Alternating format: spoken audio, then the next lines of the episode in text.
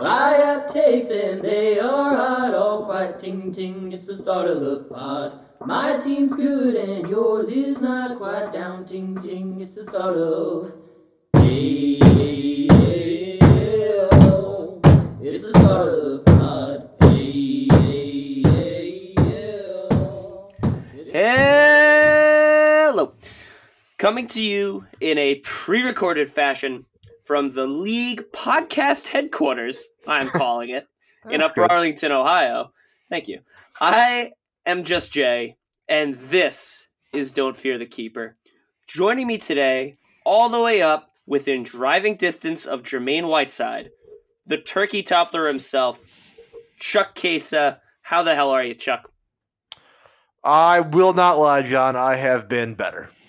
And more, in more ways than one, I have been doing better. Um, mm-hmm. Browns stink, John. They're just they're they just do. they're just awful, and that really puts uh puts a nail biter or uh, puts uh puts a nail in the coffin of my emotion. Yeah. Um, that's better. Yeah, they're playing the Bills this week. They're probably going to lose. Um, as I thought that Broncos game was a guaranteed win. They're playing. Do you even know who they were playing, John, at quarterback? The Broncos. It was, um, sorry, it was a third Allen. Yeah. It was, um, yeah. Hey, he's best known as the third Allen that was playing quarterback on Sunday. That's what he's best known as. No one even knows what his fucking name is. And he, I forget. He was the best quarterback on the field, and it wasn't even close. Baker did not Brandon. play well. The Browns did not play well. Um, so it's, it's very clear that uh, they can lose to anybody at any given time. Um. So I'm not looking forward to Sunday. I'm I think I'm going to the Buffalo Bills game. Um, Are you? Yeah, my buddy. I got a whole thing. Um, but yeah, that's that's how I'm doing, John. How are you today?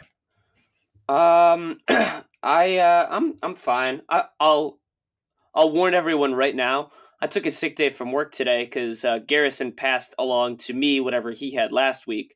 So if I am coughing throughout the entirety of this podcast, please know that it is not me like trying to passive aggressively imply something. I actually just have a lot of phlegm at the moment. So just, you know, th- something to keep in mind, I guess, for the remainder of the time. I'd like to point out I spent the whole weekend in John and Garrison's house, and I am fine. So, yeah, no, I, I, I've been incubating, though, so it's been different. Um, anyway. And plus, you also you spent the entire weekend serving uh, at my leisure, which was really you did great, Chuck. You did fantastic. I'm glad, you know. And I think I was thinking I was like, it was only going to be fun and funny if I committed to it, and so that's that's what I did. I think I did a good job. I don't think I, you know, I think I was a good sport about it. I think you, you were a very good sport about it. I will admit, I tried to take it a little bit easier on you as it was your birthday. I thought I, that's, just, that's just better. That's just better. I was not gonna have you like wipe my ass or something. Like I, I wasn't actually. Gonna, I wasn't going to do that. So, well, then we would have had some issues. So I'm glad yeah. I didn't go there.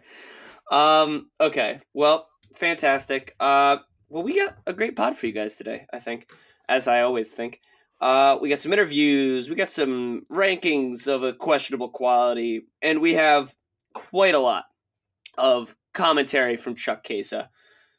But before we dive into all that fun stuff, let's recap the past week's action.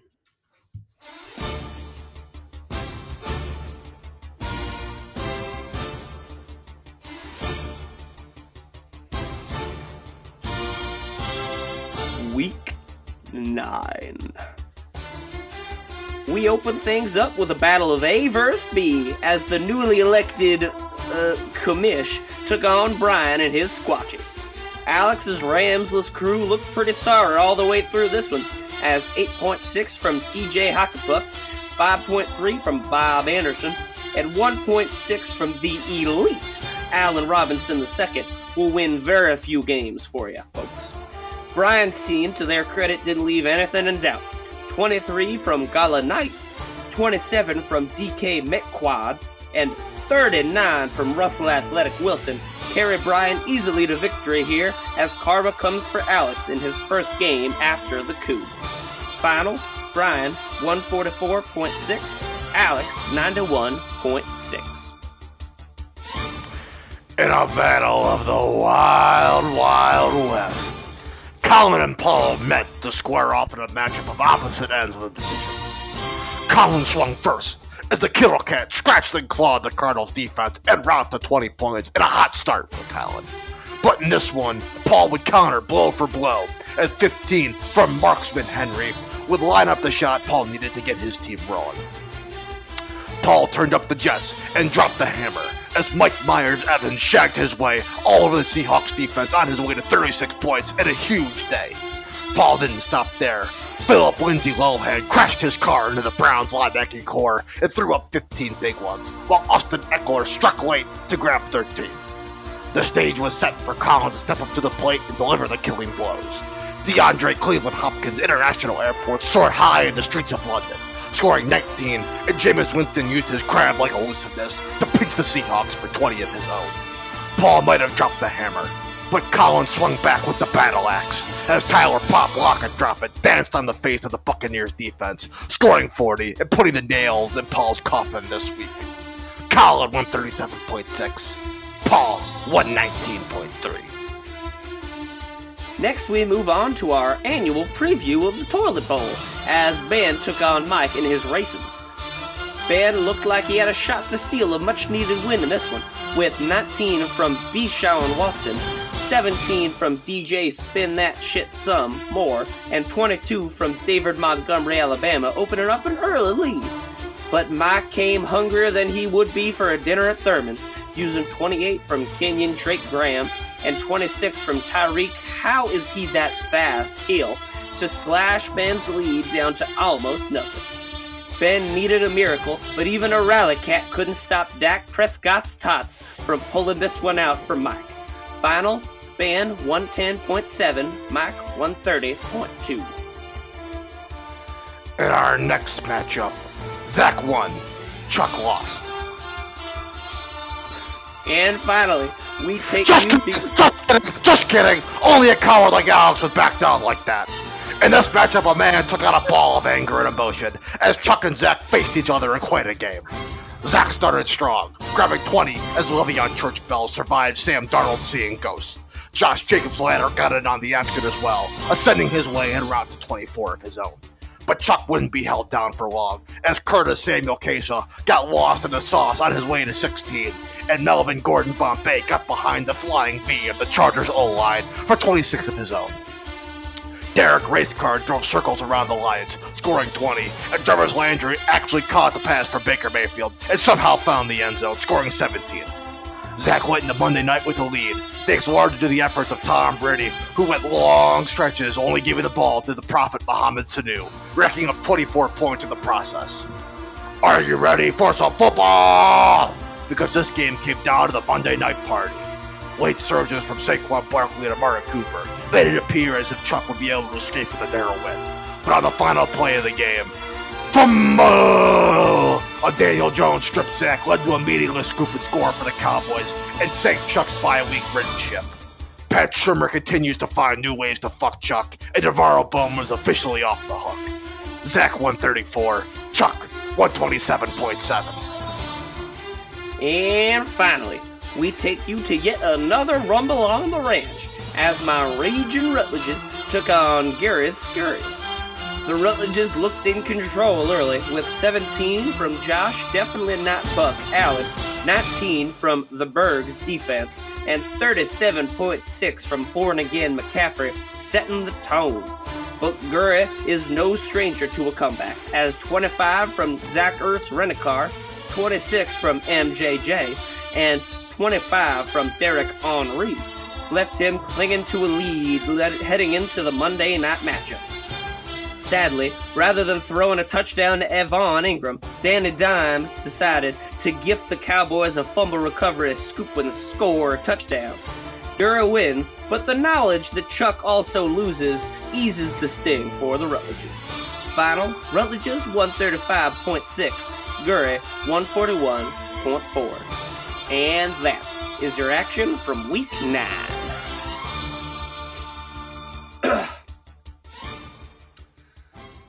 That was fantastic. It felt appropriate for going the the circumstances. I, you got me. That was uh, you got me good. For yeah, so for the yeah for those that you're yeah. probably about to say this, but I said, John, before we started, hey John, just so you're aware, my recap for me and Zach is really really short, and so John was just like, oh, he's done. I'm just gonna roll on to my to the next one. So I was prepared to be unprepared, which is brilliant. Really, that's that's great work. That's great podcasting right there.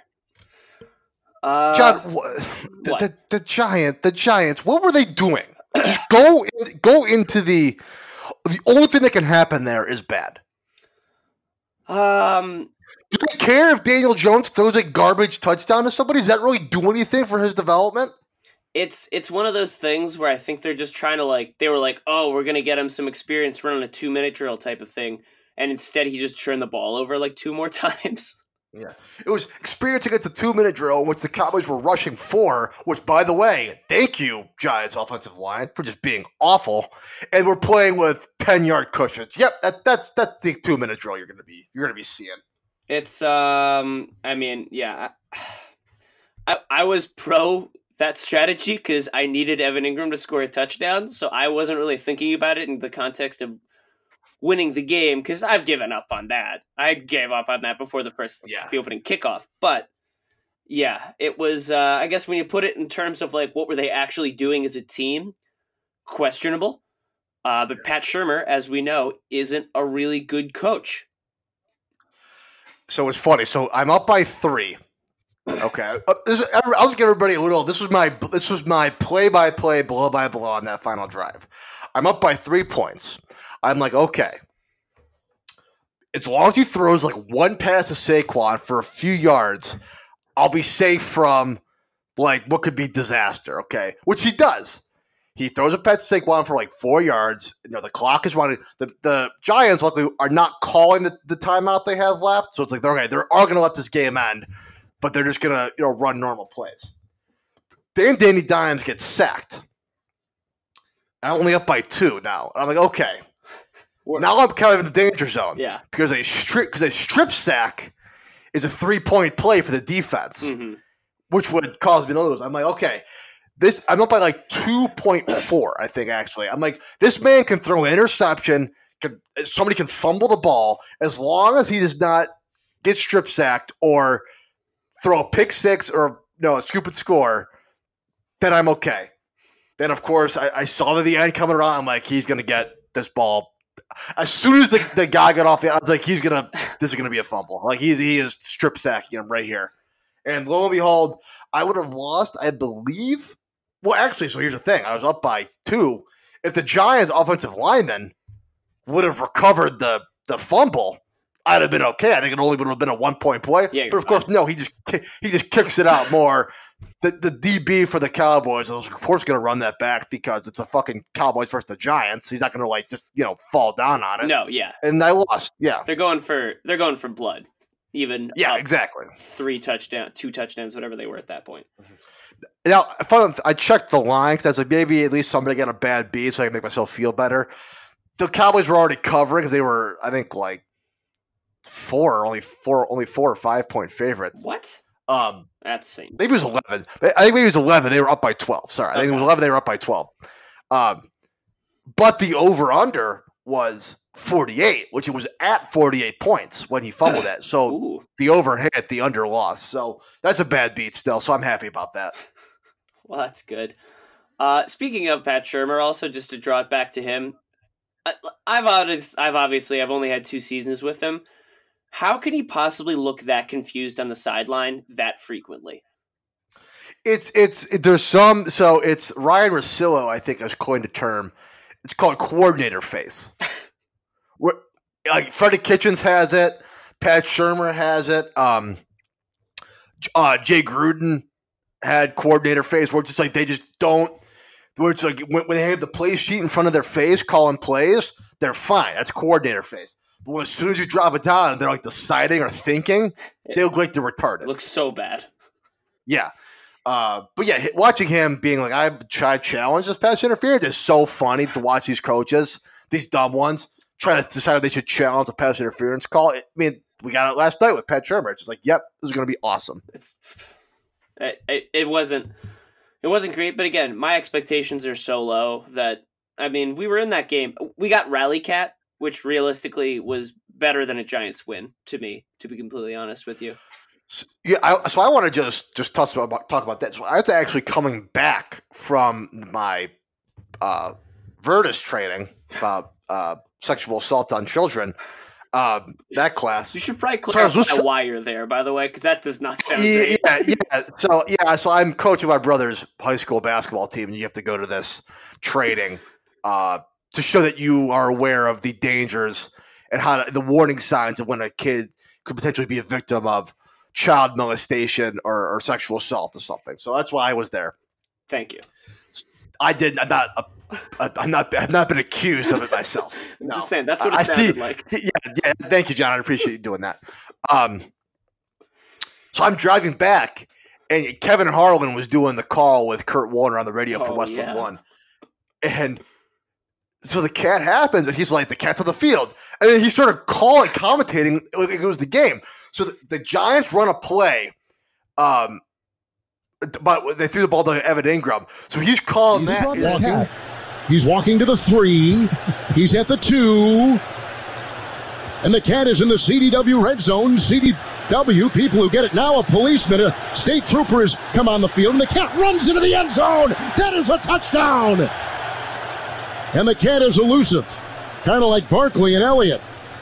But he didn't know where to go. Look at their trying. Like hilarious. To- it was like he totally committed, like went with it, called it as if it was like a running a play. So props to Kevin Harlan. Uh, for that, it was very, very funny. Yeah, uh, and of course, thank you, Kevin. Uh, Kevin, as we know, a uh, big fan of the pod. So, you know, yeah. obviously. Yeah, big fan of the pod. We love anytime we can give Kevin some love in return. So, thanks again, buddy. Uh, all right, well, now that we've covered the, frankly, shockingly interesting events of the Giants-Cowboys. I'm going to see if I'm gonna see if I can find the clip of the audio and send it to you, John, to put in the podcast. Oh, I can find. I saw it in a lot of tweets, honestly, so I could probably track it down. Okay, yeah, put that in there because I thought it was hilarious. Okay, I'll cut it over what you were saying. Yeah, okay. Um, yeah. Okay, so, well, now, folks, uh, we're going to move into some of our segments, our interviews. And we're actually going to move first to our interview with, I must begrudgingly say, our new commissioner, who uh, is going to give us a truly illuminating interview. So we're going to take you guys to that right now. Boom. Two plus two is four, minus one, that's three, quick maths. Everyday man's on the block, smoke trees. See your girl in the park, that girl was a uckers. When the ting went quack, quack, quack, you man was ducking. Okay, and now we're going to move on to the, uh, I suppose, long-awaited interview with uh, our new commissioner as of a week ago. Welcome to the pod. Yeah, how's it going? Um, it was kind of convenient because as you, John and Charlie now is supposed to do this last week, and I put up a stink because I knew that they were gonna wait until I lost my first game, and I'm like, I'm not gonna, I'm not gonna come on after a loss. And even though I lost this week, I won in other ways, so I got my way. I told them I'm coming on this week. You can't argue with that. He definitely won in other ways. He won in distinctly other. He definitely did not win on the fantasy football field, but. Other ways.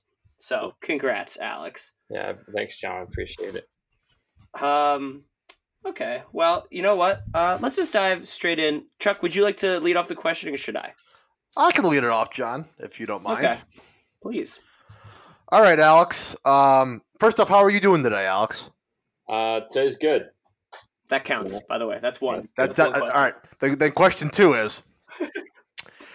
Do you worry that you've begun your trip down a slippery slope of sexual favors now that you've got the Portuguese curse pick out there? I don't know what sexual favors can come about from the Portuguese curse, but uh, well, I guess you guys did. You did. You did force me, or I, we extorted you. Uh, yeah, you, you were you were fairly easily extorted for what is essentially a sexual favor. That's that's true. That's when you yeah yeah that's fair. Um, I did hold my ground, and I said that I will not be taking another picture if no one had screenshotted it. So I that's... let me put it to you this way: I'm like on a scale from one to ten, ten being like easily extorted, one being like no way you're getting anything. I'd say I'm about a seven. What? I think like I think like a three, possibly a four. No, I'm like a seven. I mean, I, already, I, mean, I mean, I already like I already pulled the trigger on like on showing realistically, realistically on a human body, on a male human body. There's only there's really only like maybe three. Well, three. What are private, the th- what are the three? That- yeah, three walk us three, through three, this.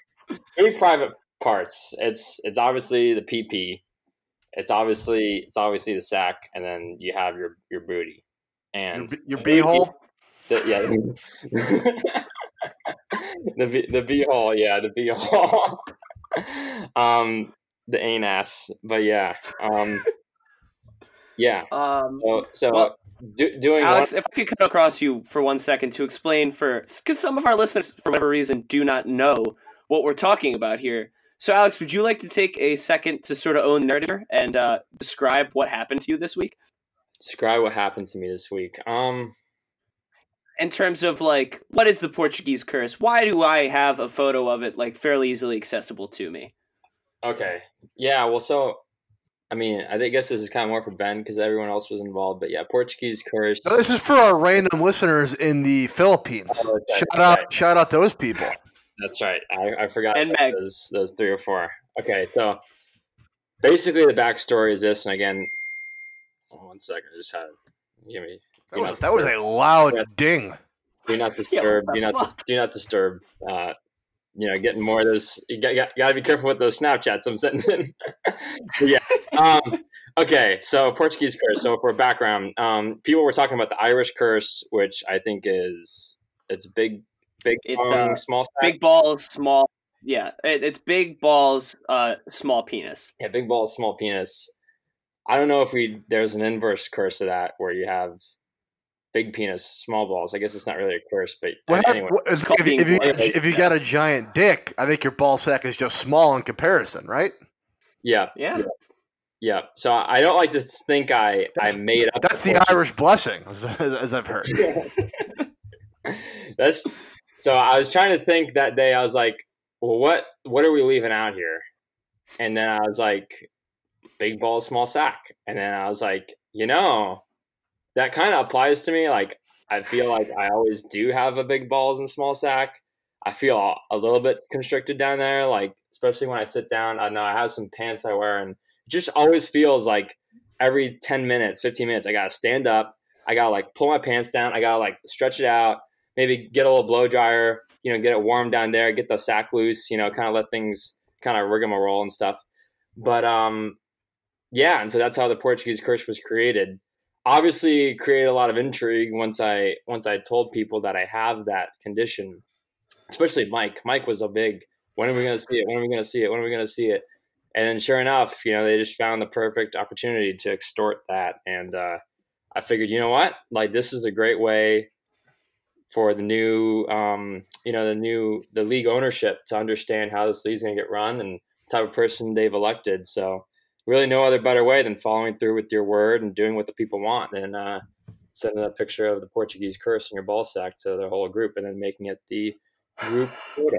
So, yeah. So, yeah, That's in summary, cool. yeah, you were extorted for a picture of your balls that we then made the group photo of our league group chat. Yeah. Yeah. Okay. That's. I, that's I mean, seven? Yeah. Really? You're I, a seven out of ten? I got a question. Is this like, have I said my name yet? Because I just realized this is going on to Spotify, and if anything were to somehow happen, and it's like, hey, my name is.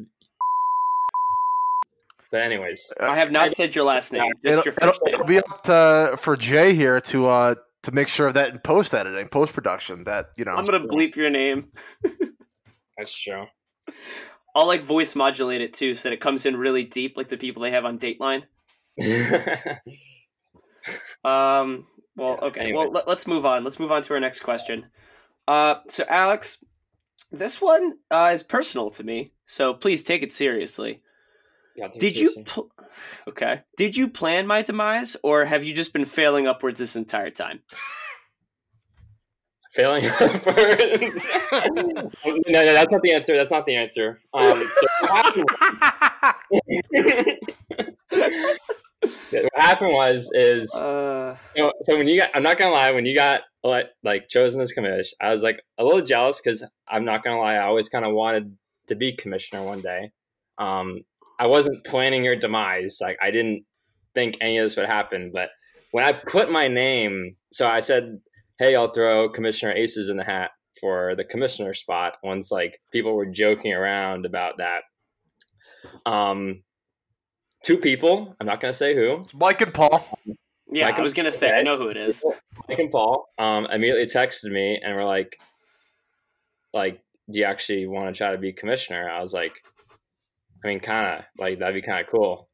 And so we kind of started to reach out to people, and they did a lot of they did a lot of um, what do they call it? Whipping of the votes, I think, is what you call it. That's exactly what it's called. Mm-hmm. And and so uh, I also kind of helped in there. I obviously signed the blood oath with Zach, which was pretty clutch. Um, and so like I didn't like the first time it happened. The first time you got in, like almost impeached, we're like we both we all said like we're not. You know, this isn't going to happen until after. Like, this is going to happen between the next season um, and the end of the year. Like, you know, there's just no way. And then, sure enough, the following Wednesday, the impeachment hearings became, you know, came up again, and we're like, all right, guys, we got to set this in motion. We really got to put this forward, and it worked out this time. And uh, so, my the answer to my question is no. I wasn't plotting your demise. But when your demise arrived, I took advantage of it, and I, I yeah. That Alex, that sounds a lot like you were planning my demise, as you were actively seeking out votes to impeach me.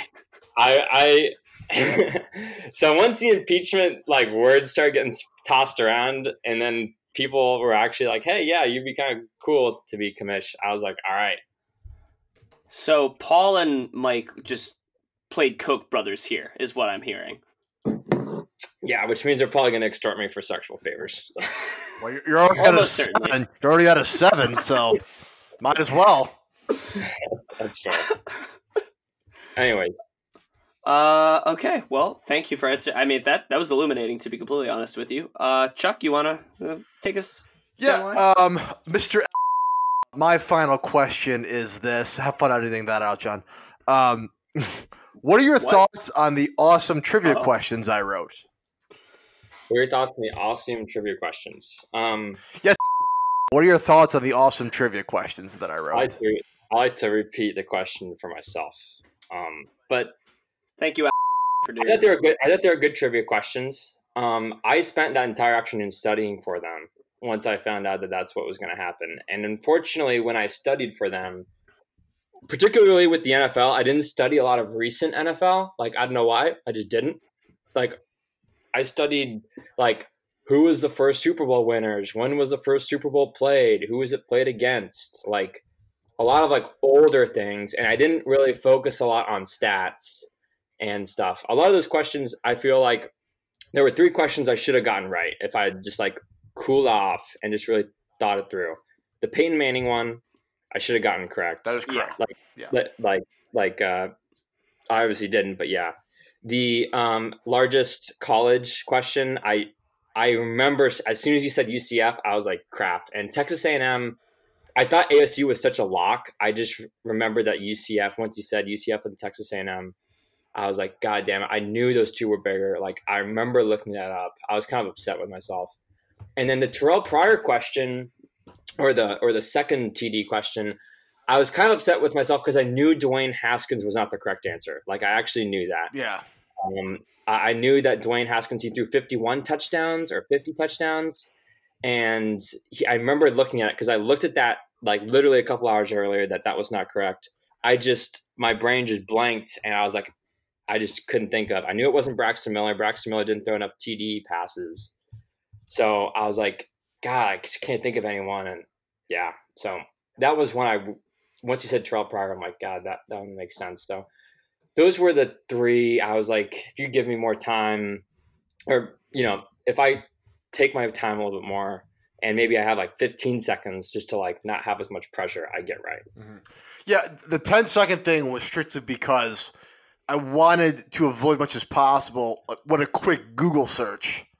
Yeah. Turn up, because Google now, when you just type in a question, it just pops up with the answer. You don't have to like click on a link or anything. So I was trying to very much avoid that.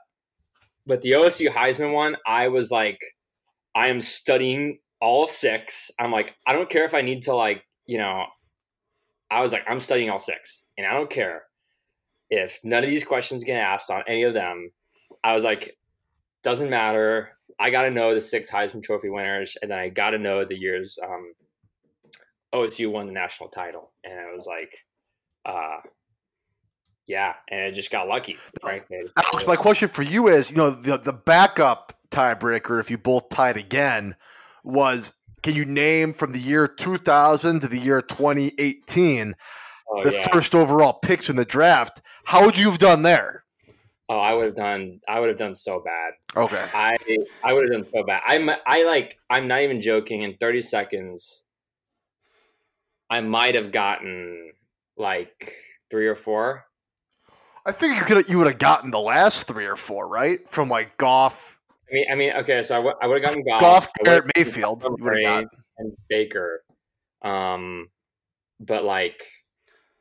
I, I would have just been yelling out names, like any name, just like. God damn it! Yeah, like yeah, you probably would have beat me there, John, for sure. Uh, well, oh well, too yeah. late now. Yeah. So uh, that's kind of it. All right. Well, uh, then we'll get around to the last questions, or and I, actually this one, the last one, Alex. Uh, I'm taking it easy on you. I'm not gonna make this last one a question. I'm gonna give you an open platform here to uh, take this time to quell any potential rebellions that are brewing as we speak.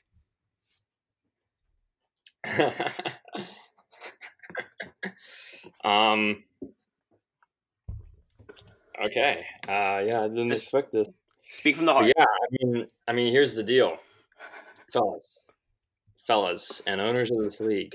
Um, here's the situation that we have in front of us. We have a commissioner who, within his first week, okay, quelled the rebellion about the whole Rochester thing. We got Columbus. We got Jeff Ruby's.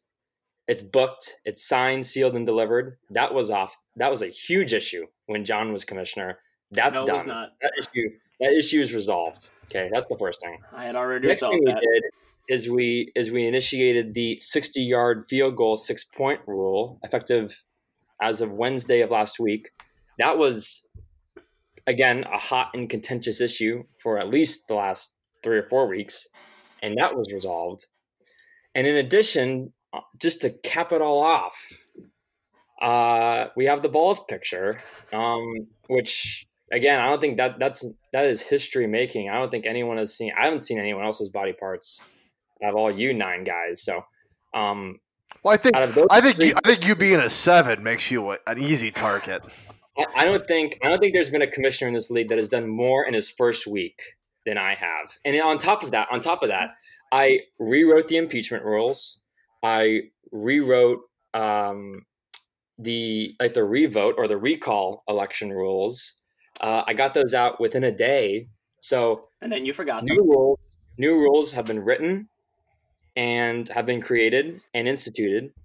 You got the balls picture, and then Jeff Ruby's is signed, sealed, delivered. And again, I um, I'm paying for a special treat during that night. So um, that you guys have not been uh, made known to yet. So wow, big nudes. Yeah, that's maybe big nudes. There's a room. There's a room. But but yeah, um, I again, I would, with all due respect to you, John, and you, Chuck, I think both of you guys have done fantastic jobs when you guys were commissioners. You clearly do not believe that. I don't think there's been another commissioner who's done more in his first week as commissioner than either of you guys. I, I thought, you know, was, I think inventing the league was pretty important. I was about that's, to say. That's pretty important, but that's a few mouse clicks on E S P N. He, he wrote all the rules. I wrote an entire set of bylaws, Alex. You I wrote will say two. All the rules, were they all, were they all written in the first week? Um, yes, they were. I'll have to check the statistics on that. Make an, make an assessment. Okay. Anyway. Anyway, um, that's my that's my argument. And uh, so, in summary, you are a commissioner with no backbone who will do literally anything because, as Chuck has uh, outlined and reminded us, you are at a seven here. Yeah. So, the, but the sexual favors—that's different. That's a different. That's a different circumstance. It sounds like you'll do anything. It's a slippery slope, Alex. It's a slippery slope, but I, I think it's a slippery slope to more sexual favors, not a slippery slope to other to other things. You have so already sold it. yourself for a vote. I, I think you'll continue to do it, but I guess we'll just have to wait. Whoa, whoa, whoa, I sold myself for a vote. Whoa. You yeah, made a blood, blood pact that, that you that's, that's, went back that's on. Not selling. Is it not? No, it's not selling. It's it's called the art of the deal. You made deal. a deal for a vote. Yeah, the art of the deal. And then you didn't deliver, which is very well, important in the art the people, of the deal. The people didn't deliver. People didn't deliver. So, so you made a promise you couldn't keep. I said what I, what I said. And that, all right, all right, we're, we're arguing semantic. Let, let's, let's just move on. Okay. Yeah. Uh, we're all right. eighteen twenty, so. All right. So, uh, thank you, Alex, for taking the time to answer all of our very contentious questions. Uh, we are now going to move on to uh, a little segment that Alex is actually going to be running for us right now that we are calling P P R. Lil Wayne, what type of food do you like? Pussy. So, Alex, would you like to explain to us what P P R stands for? P P R is the Pussy Power Rankings. Um, initially created last Wednesday. I, I can't, uh, can't believe it lined up that well. Yeah. With P P R. I gave Alex some um, feedback that Pussy Power Rankings sounds terrible, so we, we're going with this. So, yeah, a little background. Before we recorded this, John was like, really, Pussy Power Rankings, Alex, you got to come up with a better better name than this. And I'm like, you know what, John? P P R. You did it on the I didn't spot. say exactly like that. But, but I said, I said, John, P P R. And he's like, you know... Yeah, and then I said we are a P P R league. You got to understand and that. Yeah, and yeah. So, yeah. Anyways, so why don't you run through them for us, Alex?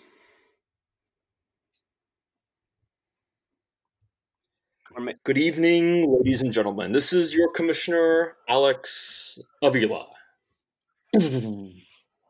All right, tonight we are going to run through our Pussy Power Rankings P P R. Is he doing? For, is he doing a um, voice? Oh yeah. Of the Norwich Football League season. All right, starting out at number ten, which means the least pussy. Commissioner Alex. So big week for Alex this week, as you all may know. Elected commissioner of the league. In addition, he posted a picture of his balls in the group chat. Moving on to number nine, we have Mister Mike Ong. Not only did he support me in my re-election, well, not sorry, not re-election, my election, but also he had an amazing Jeff Ruby's order that he laid out each and every single item that he's going to order. Not only do we have chicken for an appetizer, we have the hatchet for a main course. Just truly, truly awe-striking. And then also we have, of course, who cannot forget the oh, industrial ball striking? Is that what he just said? He did. We have the industrial. We have the industrial ball hair cleaner. That that just kept it off. Definitely not a pussy for that. That's coming in at number nine, Mike Ong. Now moving on to number eight, we have Paul DeFrancis. Obviously, again, another big fan of the commish, Alex Avila, helping me get elected. Can't deny that at number eight. And moving on to number seven, we have Garrison Brown, who not only yesterday, he had a perfect nine out of nine likes on one of the messages he sent. Cannot, you know, that is just quite, quite an amazing accomplishment. What, what do you guys think? Ten out of ten, but go on. Well, he didn't like his own message. He did. So, I mean, maybe he did. but, but, okay, okay. Rolling on to number six, we have Mister Brian Easterling. Um, this is kind of where it got kind of difficult here in the middle. Um, nothing really to differentiate himself this week. Uh, didn't really make a pussy out of himself, but also didn't do anything uh, super amazing. But he did. We did find out that he did take a girl on a date, and that's that, my friend, is that, my friends, makes him number six, not number five, which is Colin Levis. I don't think anything this week made him bad or good, um, made him pussy or non-pussy. He's just rolling. He's just rolling, and that's Colin. So Colin at number five. Next at number four, we have Mister Ben Hood. Um, Ben Hood was one of the most ardent people against the vote. He was extremely for keeping John as the commissioner. He was extremely against any sort of impeachment proceedings. Um, and also, Ben is arguably one of the worst players in this league. Now, he does improve or from number one, or, or excuse me, he does do worse from number ten last week for beating me. But, um, yeah, remember Ben Hood at number four. Moving on to number three, um, Zach Weatherly. Uh, still lives in Seattle. That hasn't changed since last week. And also one of the biggest moves, he said that he was afraid of eating French onion soup before having his steak because it would spoil his dinner. That is the exact opposite of Mike at number nine. I have to put him at number three. Nine divided by three is three. Mike is three times more better than Zach, and Zach is three times more than pussy than Mike. So Zach at number three. Almost capping off our list here, we have Charlie at number two. Charlie, of course, even though he did vote for me and is a big fan of the new commissioner, he did promote John to commissioner after he decided to step down. Um, and honestly, he kind of left him bone dry. I mean, I just didn't see anything in the in the group chat to really, uh, you know, I don't know. He just he just was like, yeah, we're gonna let this thing rigmarole and.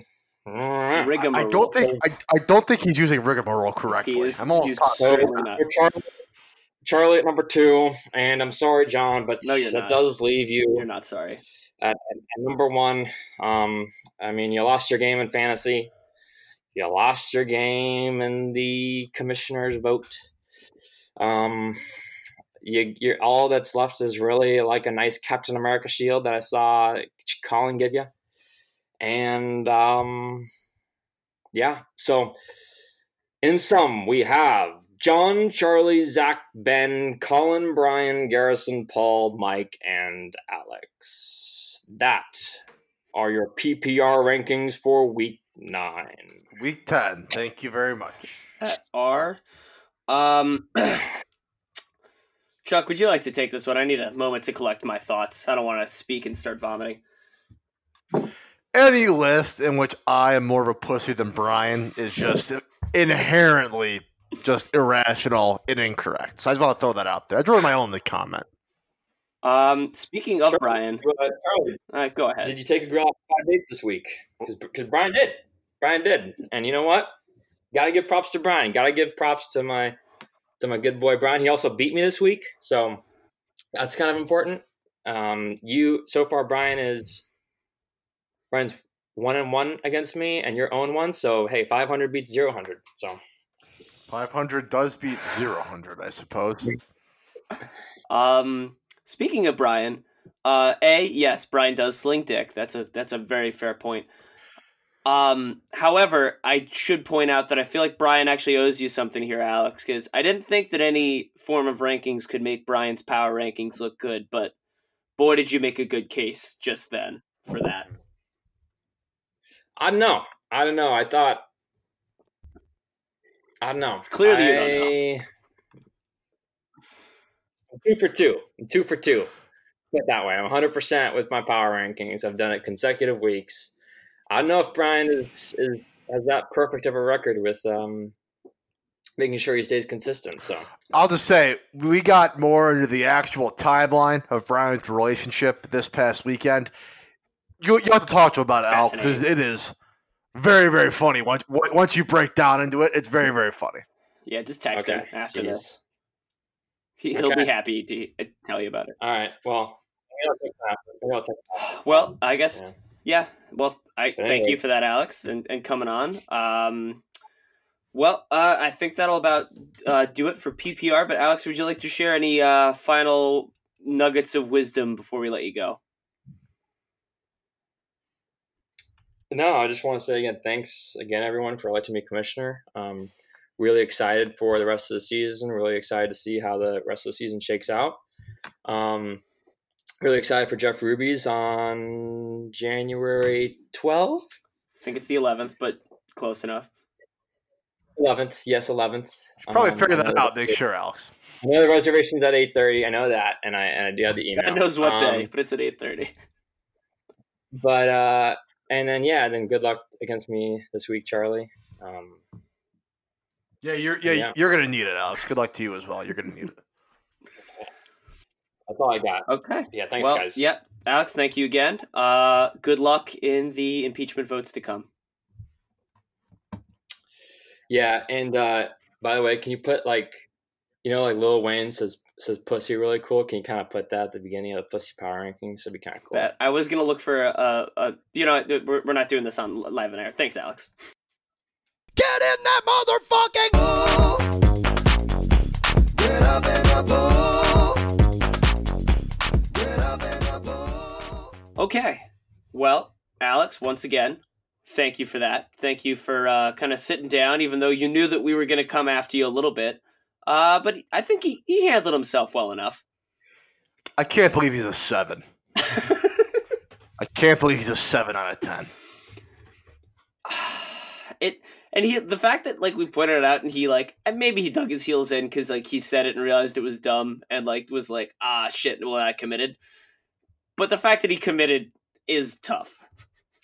Yeah, I mean, I was like, like, oh, maybe like a two or a three. Not really my thing. No, seven. Probably will happen again. Like, that was basically what he said. It's probably going to happen again. Once again, anything above a zero is relatively worrisome. This is true. Like, especially for like the low. We weren't saying like, you know, gun to your head. Are you sending somebody a dick pic? We were saying under normal, like, we threaten to impeach you as our fantasy football commissioner. Like, stakes. Yeah. Alex is just sending a dick pic seven out of ten times, apparently. Yeah. So that's just uh, th- that will be that will be a storyline to watch going forward. That's. I mean, he already fucked up and sent us that Snapchat accidentally. So and greenlit it being screenshot is the. Th- it would have been one thing if we no, screenshot it illicitly. He's already, he's already fucked up again with that back rub Snapchat he sent us this morning. That I didn't even realize that. Like, I didn't check that Snapchat until like later today, and I was confused as fuck when I was yeah, reading back through that. Yeah. Dear God. Um. I just... He is ineffable, truly. Yeah. Um.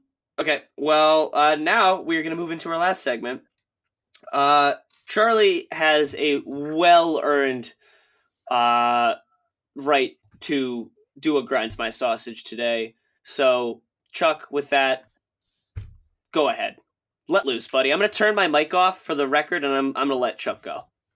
You know what really grinds my gears, gears, gears, gears? When you see my face, hope it gives you hell, hope it gives you hell. When you walk my way, hope it gives you hell, hope it gives you. So like I said at, this, at the top of the pod, uh, Browns lost again. That was a, a must-win game, a game that they had to win, a game I thought that they would win. Um, technically, they're, they're not mathematically eliminated from the playoffs, but for all intents and purposes, they, they are out because with a loss to, to Brandon Allen, not even Kyle, not even Kyle Allen, Brandon Allen, uh, they are capable of losing to every team. So I wrote up a document today, did no work at work, and I wrote this up instead. Um, basically entitled, um, it's almost statistically impossible to be this consistently bad for this long without ever accidentally being good. A history of the last twenty years of the Cleveland Browns. So as we all know, the Browns left in ninety-five and they came back in ninety-nine and technically they kept their history, but no, from a football personnel standpoint, the Browns were an expansion team in nineteen ninety-nine. So I thought that I would just do a quick rundown of basically everything. Basically, you're asking how it's possible to be this bad for this long. It's a perfect combination of awful draft picks and horrible people um, at the helm. So I will I will go over this, uh, give you a quick rundown of the history of the Browns over the last twenty years. So in nineteen ninety-nine, the Browns, a new upstart uh, expansion team, Um, where the A F C Central, that first year under head coach Chris Palmer. Does anybody ever know who Chris Palmer was? Nope.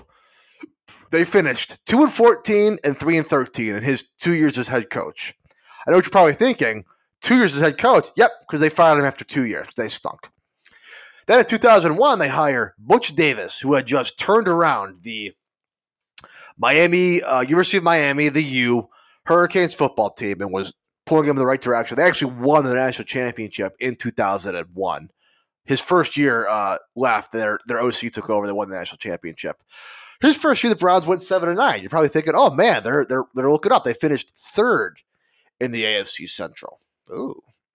Then in oh two, we had the big uh, expansion and the uh, divisions realigned. So the, in the newly created A F C North, the Browns finished second, going nine and seven, um, and making their first and only playoff appearance since coming back, which was a wild card loss to the Pittsburgh Steelers by a final score of thirty-six to thirty-three in a game which the Browns led the entire game and were dominating. And then on the final two drives, Tommy Maddox, the quarterback of the Steelers, uh, led them to two touchdowns and a crushing defeat of the Browns. Then in oh three, thinking, oh, nine and seven, we'll get better. Nope, went five and eleven. Last in the A F C North. Um, Butch Davis in oh four, which is the next year, they went total four and twelve. Butch Davis got fired after eleven games, and then Terry Robisky got took over as the interim. Then you're thinking, okay, oh five, time to start looking up. Hot new head coach, a man by the name of Romeo Crennel. He was the D C of the New England Patriots under Bill Belichick. He's part of that coaching tree. Um, So he, he took over. In his four years as head coach, and mind you, Romeo Crennel in his four years, that's the longest tenure that any Cleveland Browns coach has had uh, since they've come back in ninety-nine. It was four full seasons. They went six and ten, four and twelve, a rare above five hundred, ten and six in two thousand seven, and then four and twelve again. He gets canned. In oh nine, they hire the man genius, straight off being fired from the New York Jets. They went five and eleven in both years, no playoff appearances. He gets canned. He would have been fired after one year, but they the Browns won, I think, five of their last six games to keep his job. Or they went one for their last five or something. They went on this big run at the end of the year, and he kept his job. Uh, two thousand eleven, they hire somebody that John knows near and dear to himself, a man by the name of Pat Shurmur, who was the quarterback's coach for the Saint Louis Rams at the time. Um, he was labeled as a quarterback whisperer, and the quarterback he had whispered to was Sam Darnold. Or sorry, not Sam Darnold. Sam Bradford was his the quarterback he had whispered to. So basically they're like, so could Sam Bradford, because Sam Bradford had that one year, I think he went to the Pro Bowl that last year with Pat Shurmur, and they're like, all right, this guy'll be good. It is two years as Browns head coach. Browns went four and twelve and five and eleven, fourth place in the A F C North both times. Um, in two thousand thirteen, we had the great Rob Chudzinski experiment. One year under Rob Chudzinski, he was a former O C for the Browns. I forget where he was working beforehand. He gets canned after one year, finishing last in the A F C North, going four and twelve. Then, after Trud was hired, this was the big, this was when Chip Kelly was going to make his big jump to the N F L. He emerged as the front runner for the Browns job, and then talks broke down. He goes to the Eagles. Um, Browns instead hire Mike Pettin. That first year, the Browns were seven and four. They were outright, and they were in outright first place in the division. They lost, I think, the rest of their games. Finished seven and nine, and to end up finishing last in the A F C North. That was a, a year in which the Browns, sorry, the Bengals, Steelers, and Ravens all made the playoffs. Um, they go seven and nine. His next year, they take another step backwards. They go three and thirteen. He gets canned. Then in twenty sixteen, we have the worst coach on the list. Everybody was excited about uh, Hugh Jackson. In his two-plus years, they go one and fifteen, oh and sixteen, do nothing. Uh, it's actually awful. Then last year, of course, Hugh gets fired after uh, eight games with a total record of ten years of Browns head coach of three thirty-six and one. And they hire Greg Williams for the last eight games as the interim. He goes five and three. And, um, of course, they do not stick with Williams. They hire Soup Kitchens. This year, the Browns are currently two and six. So just to recap, because that was a lot of information, with the A F C North formed in two thousand two, okay? I will read you just of the four teams, I'll read you where the Browns finished in that division every year through twenty eighteen, okay? Second, fourth, fourth, fourth, fourth, second, fourth, fourth, third. Ooh, third. Fourth, fourth, fourth, fourth, fourth, fourth, fourth, third. That's just they've just been they've been bottom feeder for their division. They've been they've won the least amount of games since in the last twenty years. They have, you know, basically every stat where what's the worst team at this? It's always the Browns. So you're probably like, oh man, Browns probably got really unlucky with injuries and stuff. Well, we I'll uh, read you off who the Browns drafted and who they could have had, notably in these time in this time. So I broke this down in the three uh, three trimesters here, from ninety-nine to oh four, from oh five to uh, twenty ten, and from twenty eleven to twenty sixteen. I stopped there because twenty seventeen and twenty eighteen, uh, the, most of those players are still on the roster, and the jury's still out on how good or bad they could possibly be. All right, so from ninety-nine to oh four, their notable picks were Tim Couch, quarterback, Kentucky, first overall. Courtney Brown, defensive end, Penn State, first overall. Uh, Gerard Ward, defensive tackle, Florida, third overall. William Green, um, running back from Boston College, uh, sixteenth overall. Jeff Fain, center from Notre Dame, twenty-first overall. And Kellen Winslow Junior, a tight end from Miami, Florida, sixth overall. First guy on this list the Browns drafted that was ever a Pro Bowler. He was a Pro Bowler in oh seven. So you saw those guys that I just read off. Here's who the Browns could have drafted but did not in that time period. Donovan McNabb, Dante Culpepper, Jamal Lewis, Brian Urlacher, Sean Alexander, LaDainian Tomlinson, Richard Seymour, Santana Moss, Reggie Wayne, Drew Brees, Chad Johnson, Steve Smith, Ed Reed, LaCharles Bentley, Clinton Portis, Willis McGahee, Dallas Clark, Nnamdi Asomugha, A- Anquan Bolden, Jason Witten, D'Angelo Hall, Ben Roethlisberger, Jonathan Vilma, Vince Wilfork, and Steven Jackson. Let that sit in for a minute. Those are all the guys the Browns passed up on. Now, it's not a perfect correlation because a lot of these, some of those guys were second and third round picks, or even later round picks in case of like Witten or uh, Steve Smith or whatever. But uh, those are guys that the Browns reasonably could have drafted that they passed up on. From two thousand five to two thousand ten, this is who the Browns drafted. Uh, Braylon Edwards, third overall from Michigan. He actually made a Pro Bowl in oh seven. Guy by the name of Cameron Windley, thirteenth overall. Uh, they drafted in oh seven uh, Joe Thomas, who was a ten-time Pro Bowler and future Hall of Famer. So I will not uh, be mad at them for taking him ever. I, it actually cut, took off all the who would have been drafted from oh seven. I took them all out because they drafted a Hall of Famer and third overall. Um, they famously took Brady Quinn in that draft as well, twenty-second overall. Um, Alex Mack they took uh, a few years later, twenty-first overall. He's been a six-time Pro Bowler, three with the Browns. That was not a bad pick. They took Brian Robisky. He was stunk. Uh, they drafted this guy named Muhammad Massaqua, who was awful for the Browns and later lost his hand in a car accident after his career. And then uh, later on, they actually made another decent pick with Joe Hayden. And then T J Ward, actually, they uh, they drafted him. And they famously drafted Colt McCoy as well. So in this stretch, this is who the Browns could have drafted, but again, didn't. Uh, Pac-Man Jones, uh, Carlos Rogers, DeMarcus Ware, Aaron Rodgers, Roddy White, Heath Miller, Antonio Cromartie, Tamba Ali, Jonathan Joseph, D'Angelo Williams, Nick Mangold, Brandon Marshall, Elvis Dumervil, Jarris Byrd, LaShawn McCoy, Mike Wallace, Golden Tate, Emmanuel Sanders, Jimmy Graham, Geno Atkins, Cam Chancellor, and Antonio Brown. So basically the way that I got the who would have been was if it was a skill position player drafted after the Browns made their pick, or if it was the same position, like it was an offensive lineman or defensive end or something, that was just drafted after the Browns. So those are all guys the Browns passed up on and, and took other worse skill players and just other people. Then from twenty eleven to twenty sixteen, we enter the era that I call uh, players that are awful for the Browns but really good for other teams. Uh, not every player is this, but a lot of them are. They drafted this guy named Phil Taylor from Baylor. I used to call him P T from B. Thought I was really sweet, twenty-first overall. And they drafted Jabal Sheard that same draft, defensive end for Pitt. Uh, he was on the uh, I think he won a Super Bowl with the Patriots, and he's now on the Colts. It was like a starter for that. I think went to a Pro Bowl too for one of them.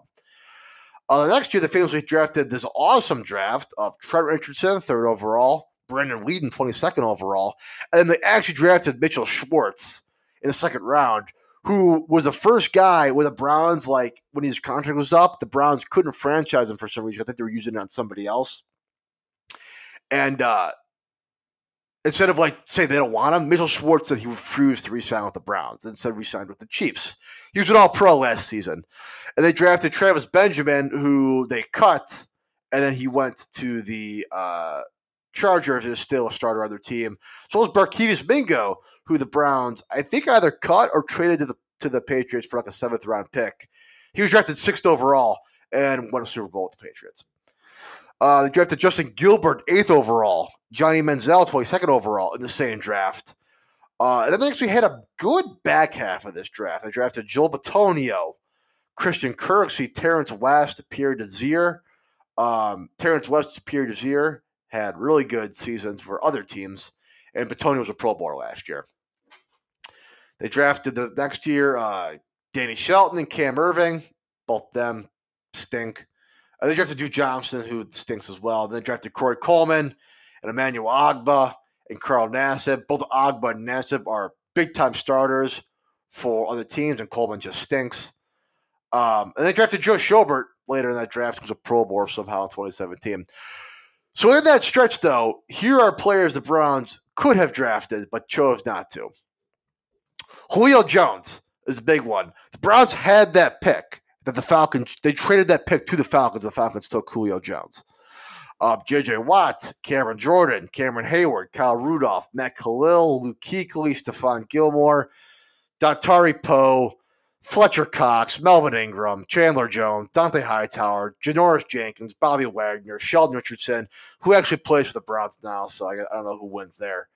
Eric Reed, Kyle Long, Xavier Rhodes, DeAndre Hopkins, Le'Veon Bell, Jamie Collins. Uh, Gilbert was eighth overall in his draft. Uh, Justin Gilbert. The next nine picks have all made Pro Bowls. They are as follows: Anthony Barr, Eric Ebron, Taylor Lewan, Odell Beckham, Aaron Donald, Kyle Fuller, Ryan Shazier, Zach Martin, and C J Mosley. The following nine picks all have all made Pro Bowls. Do what Justin Gilbert did? Dick.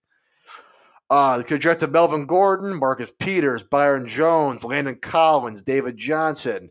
They traded, they traded the, the Carson Wentz pick to the Eagles. Um, the Browns fired all their scouts that said Carson Wentz wouldn't be a good player.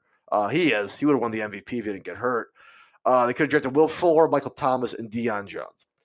So, um, since in the last twenty years, the Browns have twenty-seven drafted players who made Pro Bowls for the Browns. Uh, ten of them are Joe Thomas. Uh, and then the other five more are Alex Mack, who left the Browns because he refused to play there, and Josh Cribbs, who made it as a kick returner um, both times. Uh, so basically, I mean, this was a very brief sort of description as to what's happened. But it's basically just systematic incompetence, um, cultural failures, uh, just the the level of ignorance that has surfaced and just made itself so prevalent in the Browns organization is, is astounding. Like I said, it's almost statistically impossible to be this consistently bad for this long without ever accidentally being good. If you look at the other bad franchises, the Raiders have been good for certain years. The Redskins have been good for certain years. The Cowboys, who make fun of them, were, were always really good, um, or were at least halfway decent. The Buccaneers have made surges. The Titans have made surges. The Dolphins made surges. Um, the Jets went to A F C Championship game two times in a row. The Bills made the playoffs finally, like, and have been decent. Like, literally every other team has had a, a blip, at least a blip of competence that the Browns have been unable to to match. As looking this year, uh, Soup Kitchen is probably going to get fired after this year as well. They're going to start this whole thing all over again. Um, yeah, they've been through however many G Ms as well. G- the G Ms get fired almost as often as the coaches do. Um, I-, I think Dorsey's having a decent. We'll see if he if he lasts. The Browns have the Dorsey bad. It's just a whole. It's a systematic culture of ignorance and ineptitude. And I reached a breaking point with the Browns here. I every year, I hold on as long as possible that they'll be halfway decent. I hold on past, like, to the, to the very end point of rational fanship. I hold on to the that Browns could be good until finally I'd like to do it. They stink. This year, they lost to the Broncos. That was a game I thought they were when they stink. They just stink again. They're gonna they they stink again. It, it happened again. I hope that Freddie Kitchens Uh, does not get fired this year, because if somebody else comes in, they might accidentally do what they're supposed to, and the Browns could win a few games on the back end here and just get a worse draft pick. That's all right. I talked about the draft already. Normally, um, in, in the years the Browns have been really bad, draft comes up in like week five or week six. I thought for sure I never have to talk about the draft for the next five years because we'd be in the playoffs and we would care about the playoff games. No, talk about the draft.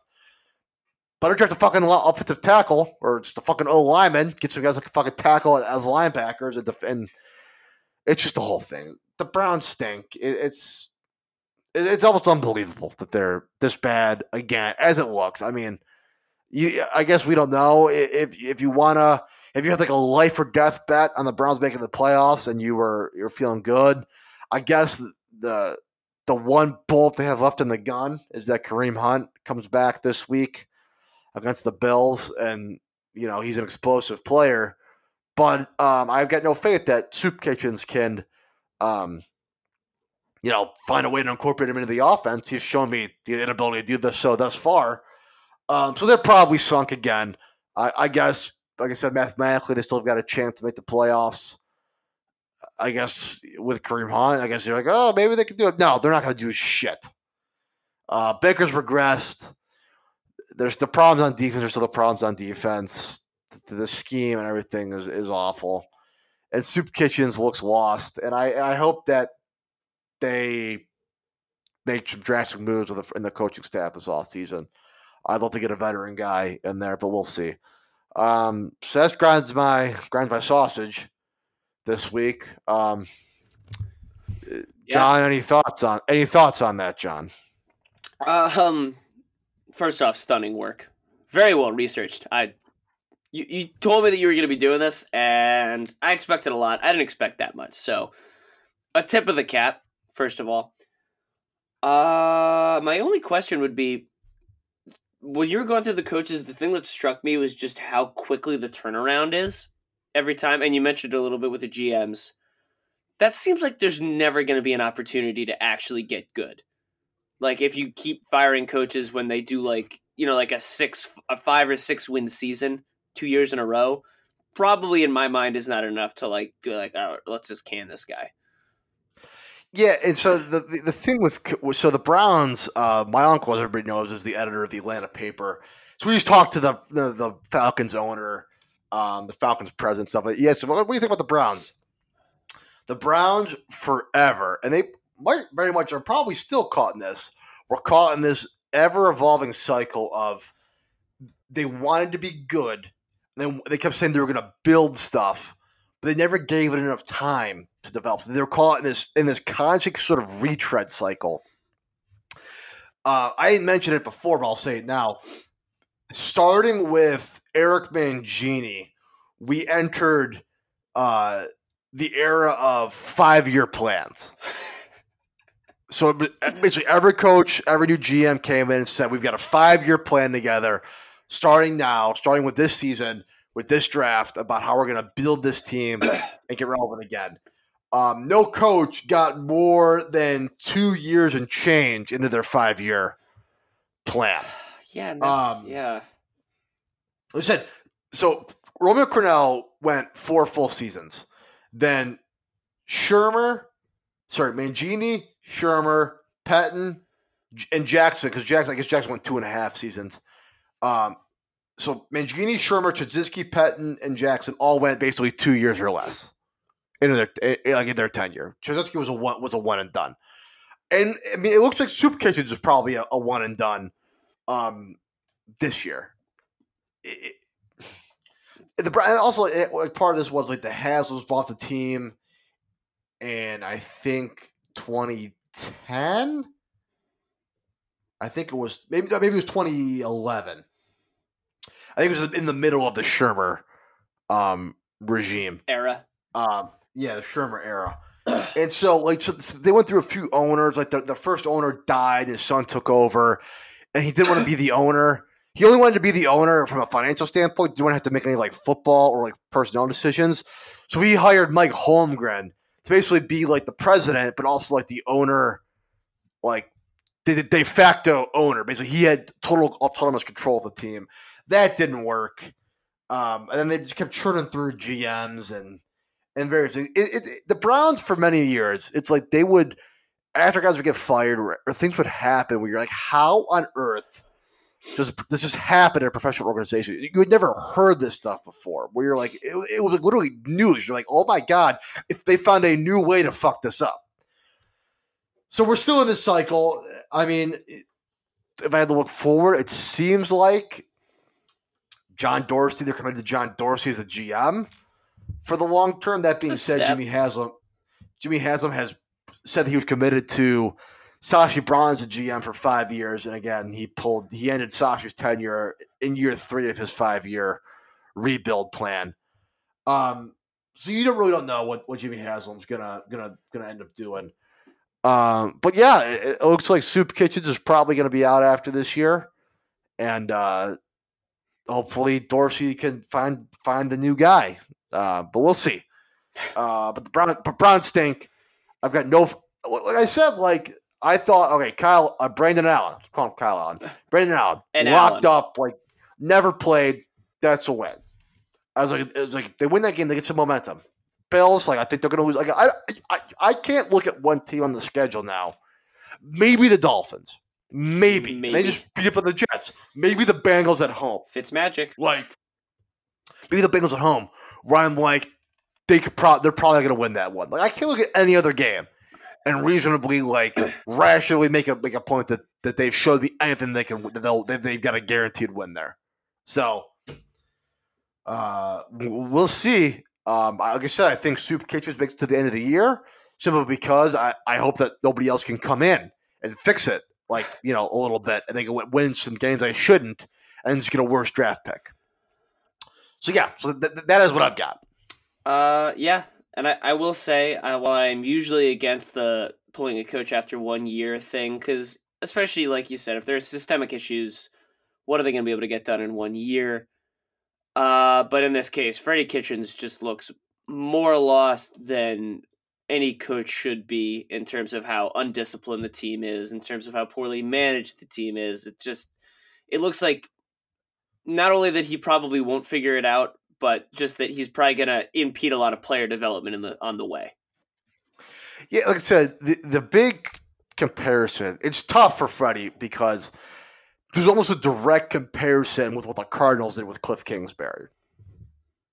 The Cardinals were like, we want Cliff Kingsbury to be our, our offensive coordinator, and only that happens is if we make him our head coach. That was basically what, what their what their line of thinking was. Yeah. The Browns were the same way, and so they wanted Freddie to stay as the O C, but in order to keep him as that, they had to make him the head coach because A – you can't force a new head coach to hire. You got to let him, a guy hire his own staff. And also, Freddie was getting an O C job probably elsewhere yeah. with the performance they put on last season.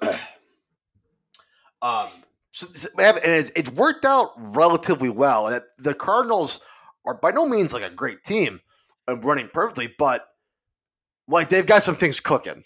Like they're clearly like building something there. They like they, you know they're saying like Murray is clearly like developing, and you know they've got some things that are working um, with with their young receivers and running backs and stuff. Uh, and the Browns, I think, got the opposite. Yeah. So, um, like I said, he just looks way over his head, which is fine. I mean, he was basically a running backs coach that kind of was the became the O C, and then. Now a head coach. That's, that's a big yeah. jump to make for in like six months in the N F L. yeah, basically, yeah. Um, so we'll see. I mean, I guess you you technically get better, but uh, B he does not does not seem good. No, no, he does not. All right. Well, thank you, Chuck. Uh, I think we, we should cut yeah. it there. you uh, you aired some grievances there, and it, like I said at the top, you earned it. Thanks, John. Yeah. Okay. Well, uh, now we're gonna move on to our predictions. Uh, but first, we got to recap last week.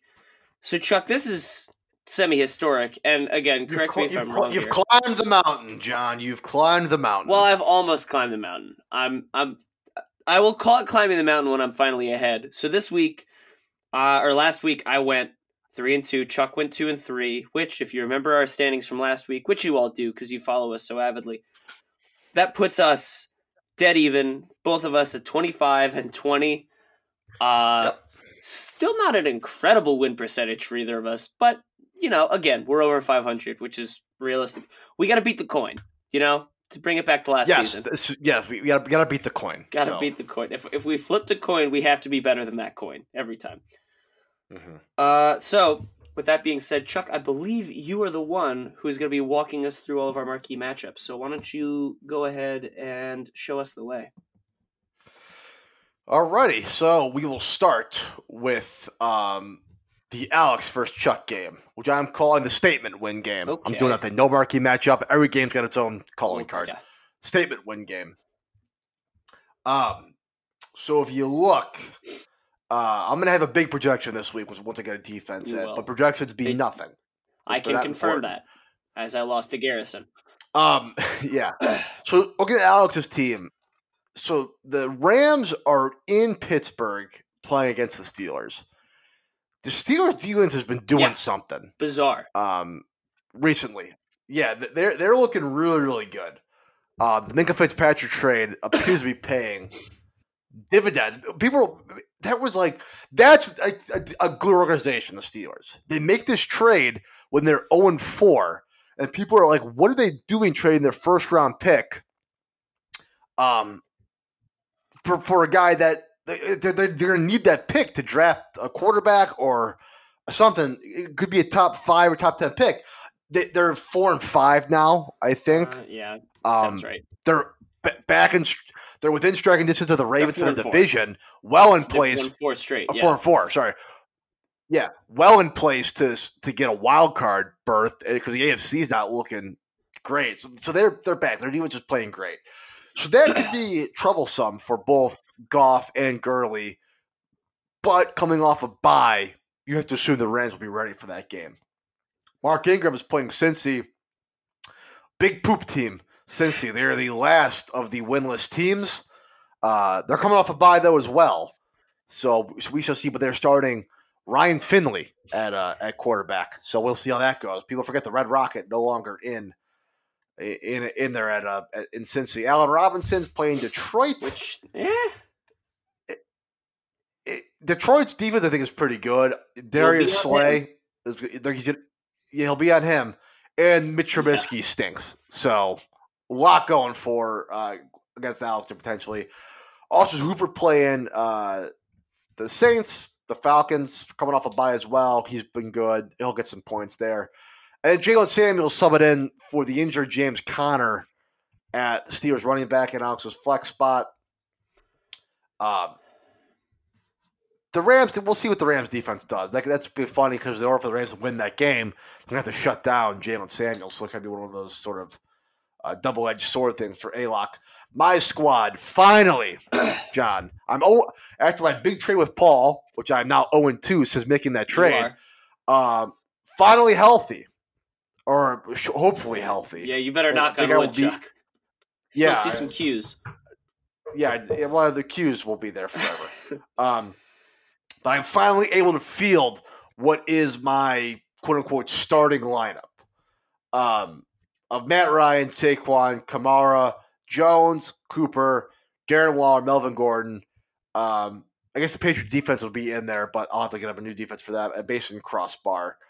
Um On paper, I mean, the names get the get the blood pumping on paper there. They yeah, you know? They do. A lot of big name guys in there. That being said, we will see Matt Ryan. The Saints defense has been really, really good, but you have to assume Julio Jones will find uh, ways to be productive, especially with them coming off of a bye. Um, they're in the Superdome now, so you really never know. Could be an absolute collapse for the Falcons. The Falcons are going to lose that game, but their defense is so bad, they'll get down by like thirty, and they'll have to sling to get back. So that could be some garbage time points there. On the other side of the coin, though, Kamara, um, the Falcons' defense stinks, so he should be do yeah, well. And then Barkley's got the Jets. Uh, Gordon's got um, Oakland. The Oakland. Waller has the Chargers. Um, really, the only awful matchup I have is uh, Cooper's going up against uh, Minnesota's defense, and we'll see how how uh, Dak Prescott manages there. But um, I think just with with the skill and potential for breakouts that I have, um, and also this has been about a ten minute description of of, of this game. Um, I'm going to go with myself. What do you think? Uh, yeah, to keep it brief, I'm coming. I, I'm also going to pick you. Uh, the only thing I will add, this game, pretty big implications to the East. You very much need this one to keep yourself alive if you want to maybe somehow make a comeback here and eke out a first round bye. So yeah, so this is big. So this week I got Alex who played, and I win. That would put me a game back. Um, I play Mike or Ben next week. One of those two. But Alex plays Colin, I believe, who's just been on an absolute tear. He has. So, so this, so this could, this is a very big game. Uh, huge implications for this in the East, as well as with Brian Gibbs, which we'll get to later. But yeah, so I'm going with myself. You've got me as well. Moving yeah. on next, we have the Zach versus Paul game, which is yes. the loser leaves town game. Of course. So let me just uh, pull it up. Uh, righty. So loser leaves town. So um, Zach coming off a big win last week, Paul off a loss. Um, I'll keep this brief. Lamar Jackson, Lamar Jackson, sweet. Marlon Mack and Eckler playing the uh, Dolphins and Raiders, and Mike Evans, who just scores a million points a game now, um, is playing Arizona, whose defense is not good. Even if Patrick Peterson's in there. Kyler Murray's got. Uh, The Buccaneers, who have been pretty stingy um, as of oh, late. Yeah. They've not won any of the games, but they've been very stingy about it. They've been in them. Yes, they've been in them. Uh, Lev Bell playing the Giants. I don't know. Jacobs playing the uh, the Chargers again. Big question mark with the Chargers. They just put a thumping on the Packers all of a sudden. So that defense could be back. Who knows? Um, uh, uh, Cooper Kupp, sorry. Against the resurgent Pitt defense, and Keenan Allen stinks. Um, yeah. So with that, I am going with Paul because I like I, I the, the top four or five on Paul's squad, their matchups. I'm really liking that, so I'm going with him. Yeah, I agree with you here. Uh, this game is very interesting to me purely because both of these teams are on tremendous skids, and essentially one of those two skids has to stop this weekend, so... That's just a pretty interesting narrative, you know, who can maybe start to try to build a little momentum to maybe get back into the playoff talk, or the playoff discussion, talk, whatever. Um, and yeah, I agree with you. Paul has a lot of Cincinnati, Miami, Oakland. Usually when you see guys with multiple players going up against those teams in their lineups, they're just going to come away. Those are just too soft of matchups. So yeah, I like Paul. Sounds good. All right, moving on. Next, we have... the Are We Sure They're Good game, which is Colin versus Garrison. Which, before you get into it, I should clarify and apologize to Charlie for throwing him out of the bus last week for saying that he was the one that said that Colin's game was the Are We Sure They're Good game. I was incorrect. I had it flipped, uh, and I was the one that said that. Yeah. So my bad. Still not sure Colin's good. I don't buy it, but, you know, yeah. I just I deserve so, the blame. So hold on. So here's the here's the thing. Is people are like, all right, he's just being a dick now. But here's the thing: this is there's actually things here that like, eh, maybe. So Pat Mahomes, um, nobody's doubting if he's good. People are doubting what he looks like after his injury now. Is his injury healed? What is he going to look like now? Um, th- the big talk when he hurt his ankle the first time when he was still playing was, once his moment, once you kill that little bit of, he's he's mobile. He's not like a runner, but he's elusive and definitely mobile. He once you cut, pocket. yeah, once you cut that mobility, he, it really limited his effectiveness all of a sudden. Yeah. So that, so that, so that's a different question. How does his ankle hold up? Is he just a bad roll away again, or a bad hit away from another ankle injury? Like, basically, what is his? What, what is he going to be doing? Is he have to going to favor the other ankle? Whatever. Nick Chubb, um, like I said before, the return of Kareem Hunt. Huge question into how does this impact Nick Chubb's snaps? How, how do they use both of them? How does his fantasy score uh, change? Um, so, that, so, yeah, so that's going to be actually a, actually a big question. Is, I'm sure Nick Chubb's good still all of a sudden.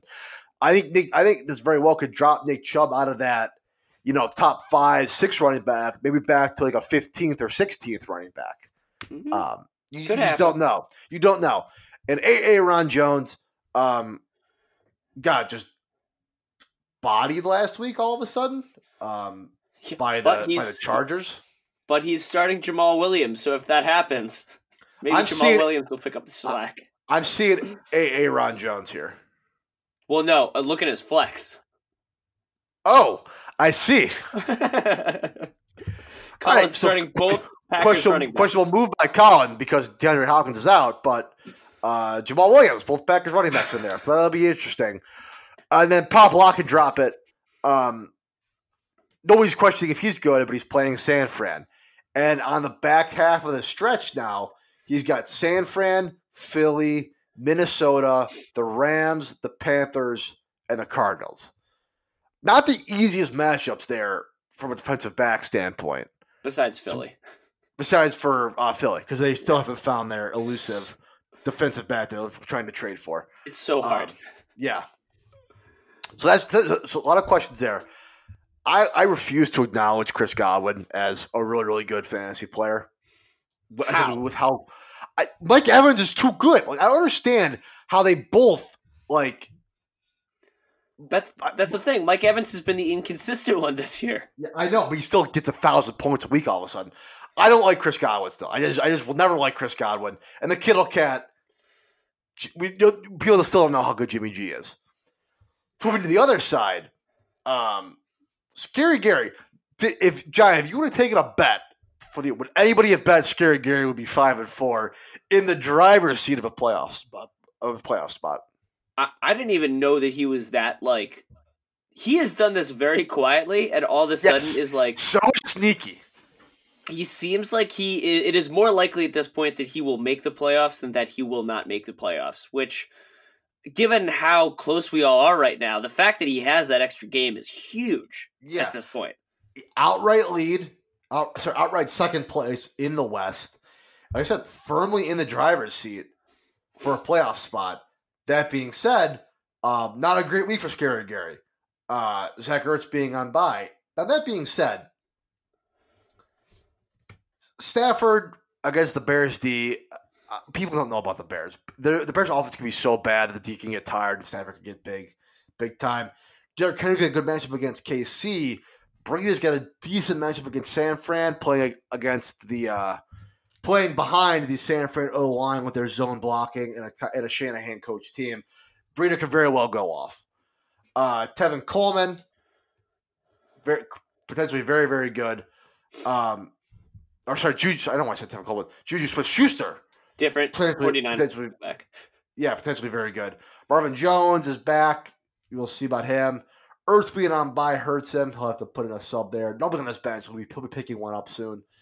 And then O B J is a big wild card. The Browns might turn around. Who fucking knows? Is he at this yeah. point? He's, he's he's definitely a wild card because you you you look at like the Jets game. He is a guy where he can just take a two yard slant to the house at any given time. Like that is always a possibility with O B J. He is one of those guys where you you are just waiting for the shoe to drop and him to break out. So he, he's.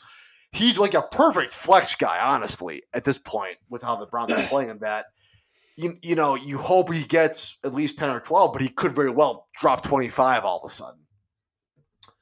So we will see. Um, but that being said, uh, Scary Gary is just just two down this week. I'm going with Colin to keep the train rolling and pick up his eighth consecutive win. Uh, uh so once again, I do agree with you here. Uh, I questioned the uh two Packers running back move, but uh, I was talking about it with Colin today, and he kind of read me off some of their numbers together while they've been, you know, active at the same time. Bizarrely, both okay, like not as one-sided as you would expect, so it, it could work potentially. Uh, but yeah, I agree with a lot of your points. I think Odell and Juju are both going to struggle for Gary. Uh, I think the Bills have a, a, a above-average defense, which seems like enough to knock off the Browns, and the Rams. He, Juju is going to be seeing a lot of Jalen Ramsey, which just always hurts. So I think Collins is going to have a little bit of an easier time matchup-wise, which is going to be too much for Gary to overcome in this one. So I'm taking Collins. Very, very nice. Okay. Moving on to the Mike versus Brian game, which I am calling the we'll be sure they're bad game. I like it. So whoever loses this one, we're we're positive they're bad. Uh, one of these teams is, is, it has to make the play. One of these has to make the playoffs. I mean, like, not technically, but one of these teams probably will. And this this is a this is a big game. I think um, one is a lot more likely than the other. One one is, but once you, if if Mike wins this game, he's only game behind Brian, and then, you know, anything can happen. Dominoes start last, to fall, sure. Yeah, do, exactly. So, but this is the will be sure they're bad game. The, if if Mike loses, um, he's definitely probably out of it, and he stinks. And if Brian loses, uh, then he definitely stinks because he lost to Mike. So we agree there. Yeah. All right, so moving forward, Mike is bad with with Beasterling. Russell Wilson is an animal. Um, there's no denying that, but he's playing San Fran. So that game also incredible Monday night game. Seahawks, 49ers. Yeah, it's going to be a good game. Should, should be hopefully will be a great game. Uh, Zeke's playing Minnesota. Dalvin Cook is playing Dallas. Little, you know, crosstown throw down there for old Beasterling. Um, Dallas did a really, really good job containing uh, Saquon Barkley. Shut really, him down. He broke that one big run in the fourth quarter, and that was really it. Outside of, you know, just he did an okay fantasy because he had a couple sc- those screens and stuff that, you know, he just caught. Yeah. But really did a good job uh, containing him, shutting him down. Um, and I, I mean, Dalvin Cook's very, very good, but very similar. You know, style thing. He's more of a runner even than Barkley is. So, so we shall see. Uh, Kenny Galladay is playing the Bears, and so who knows? Uh, the one interesting one for me is with Adam Thielen most likely out and Cortland Sutton on bye. Um, Brian Rowland with D K Metcalf in, in the wide re- in the wide receiver too. Better than Calvin Ridley, uh, probably. Probably is better than Calvin Ridley, especially with the going up against the Saints, but. Like I said, San Fran's defense, just something really, really good about them. It'll be interesting to see if Richard Sherman is on Metcalf or if they move him into the slot to play off of Lockett or what what, what they decide to do. That's a good question. Um, so that could be a really interesting matchup for Brian. Um, moving over to, to Shlong's team, uh, Dak Prescott against Minnesota. Like I said, uh, you know, big questions there with how good that defense could be. The return of David Johnson against a Tampa Bay defense has been very, very good against the run. Um, Latavius Murray, now that Kamara is hopefully, knock on wood, he- healthy, uh, probably in a bad day. And then Mike's receivers, just Gallup. I don't like Gallup. I think he's, you know, I don't. He, he, he his, his production comes on like a, a weird, like, garbage play.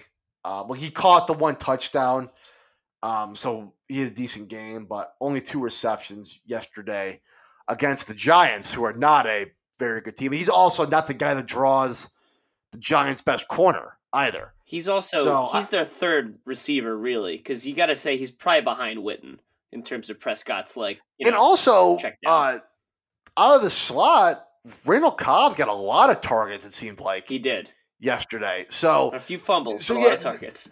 Yeah, there's a lot. So there's a lot uh, going against Gallup there. And then Tyreek Hill is very, very fast. We saw. I think we all saw that highlight where he chased so down funky. chased down his own player, throwing a touchdown. He had a like thirty-yard um, lead. Yeah, so he's very, very fast. Um, third leg, Greg and Mike Williams not getting the uh, not getting the blood pumping there. Um, I really want to pick Mike though. You know what? I'm doing it. I'm going with I'm going with Shalong here. Wow. Um. So I was very much on the fence about this one because I don't like either of these teams. Mike's team, as yeah. you've just outlined, is tough looking, and Brian's team, all of the matchups kind of suck. Like all of them. If I was Mike, I would roll with. I put Watkins in over Gallup and just be like, could maybe it'd be one of those days where Pat Mahomes slings, slings. and it just everybody and everybody just scores touchdowns. I just I don't know. So yeah, I'm very much on the fence. I went back and forth between Mike and Brian a couple times. Uh, I just I don't have enough faith in some of Mike's guys. It's gonna take Latavius Murray having a big day, even with Kamara back in. David Johnson's going to have to do something against Tampa Bay. Prescott and Gallup against Minnesota. Like, these are just all bad matchups. Um, and worse guys than Brian's guys, essentially. So, on the back of that, I, I got to take Brian. Uh, though I will admit, it is not confidently.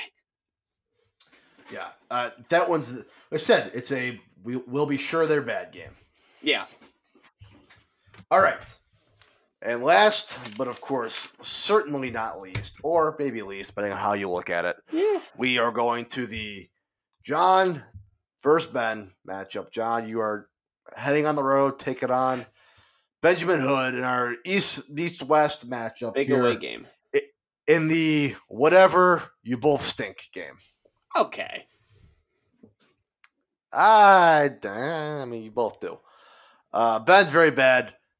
Uh, just awful. Just really just terrible. Um, that, that I agree. That uh... with with Lamar, uh, sorry, Deshaun Jackson, Deshaun, Deshaun Watson, uh, being out. Um, Ben's that was Ben. That was Ben's like magic bullet was he could throw up forty and put Ben into a game. But going down the line, Chris Carson again playing San Fran, whose defense is just on fire. David Montgomery plays for the Bears. Uh, Stephon Diggs plays.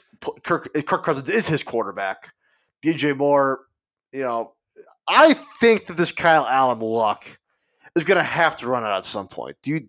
Am I crazy to think that? Uh, I don't know, because uh, my thing is, I, I think now that they're settled in with him, they know what his limitations are. It's not like they're asking him to sling and throw fifty passes that, and that, win a game. It is true. Now that Cam's officially out. Like, there is no like, looking over his shoulder type of thing going on anymore. He's a system quarterback, you know? Yeah, all right. And there's nothing all wrong right, with right. that. So so maybe maybe D J Moore will have a good game then. Maybe Kyle Allen, you know, can do something. I don't know about that, well, but... yeah. But, hey, Mark Andrews, who knows?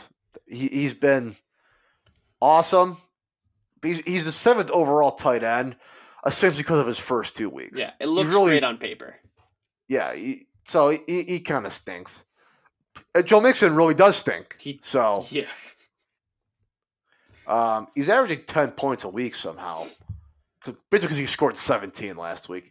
Um, but yeah, he stinks, and they're playing the, the Ravens, who are just rolling right now. So I don't, I don't, I, I don't want, I, I would not want to play the Ravens right now. They are rolling. No.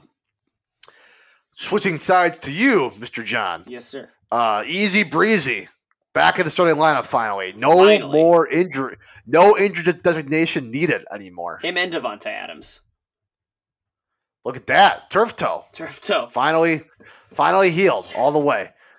Um, but yeah, you get you got them. They're playing uh, Atlanta and Carolina respectively. I think both in line for big games. You've got Golden Tate and Evan Ingram. Heavy Giants. Wow, heavy on the Bills and Giants, as I see now. Uh, yeah. Uh, might as well. Might as well. It's, uh, you're playing the, Jet, the Jets and the Browns. I'm banking Between, on that, yeah. Uh, the Browns don't tackle.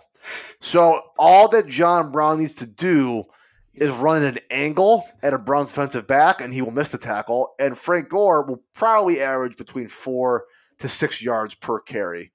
Um, because the Browns, again, the linebackers don't really tackle that well either. But your big, I mean, obviously your issue in the hole is you've got Christian McCaffrey playing Green Bay, who had a couple weeks there of really, really good defense, um, and then just got gashed again. Um, by the Chargers against of all the people. run, against the run. Um, they, so they've been gashed back to back, um, sort of times now. So I, I expect a huge day from McCaffrey. He's shown me nothing that would make me think otherwise. Um, he's obviously the number one player in fantasy right now to have.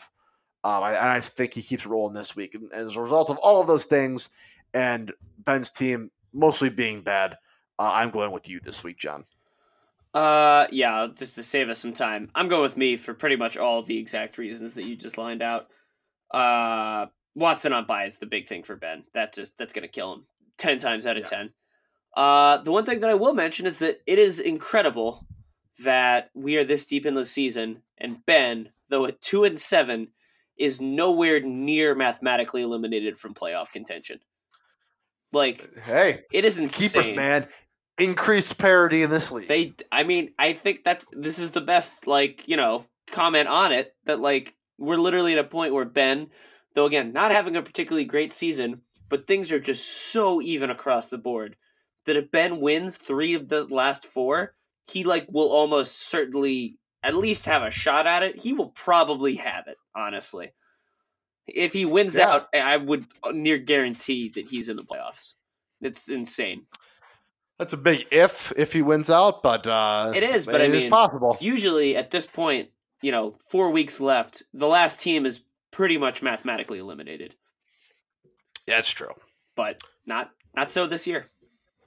Hey. Uh, okay. Well, thank you for that, Chuck. Appreciate it as always. Uh, title cards.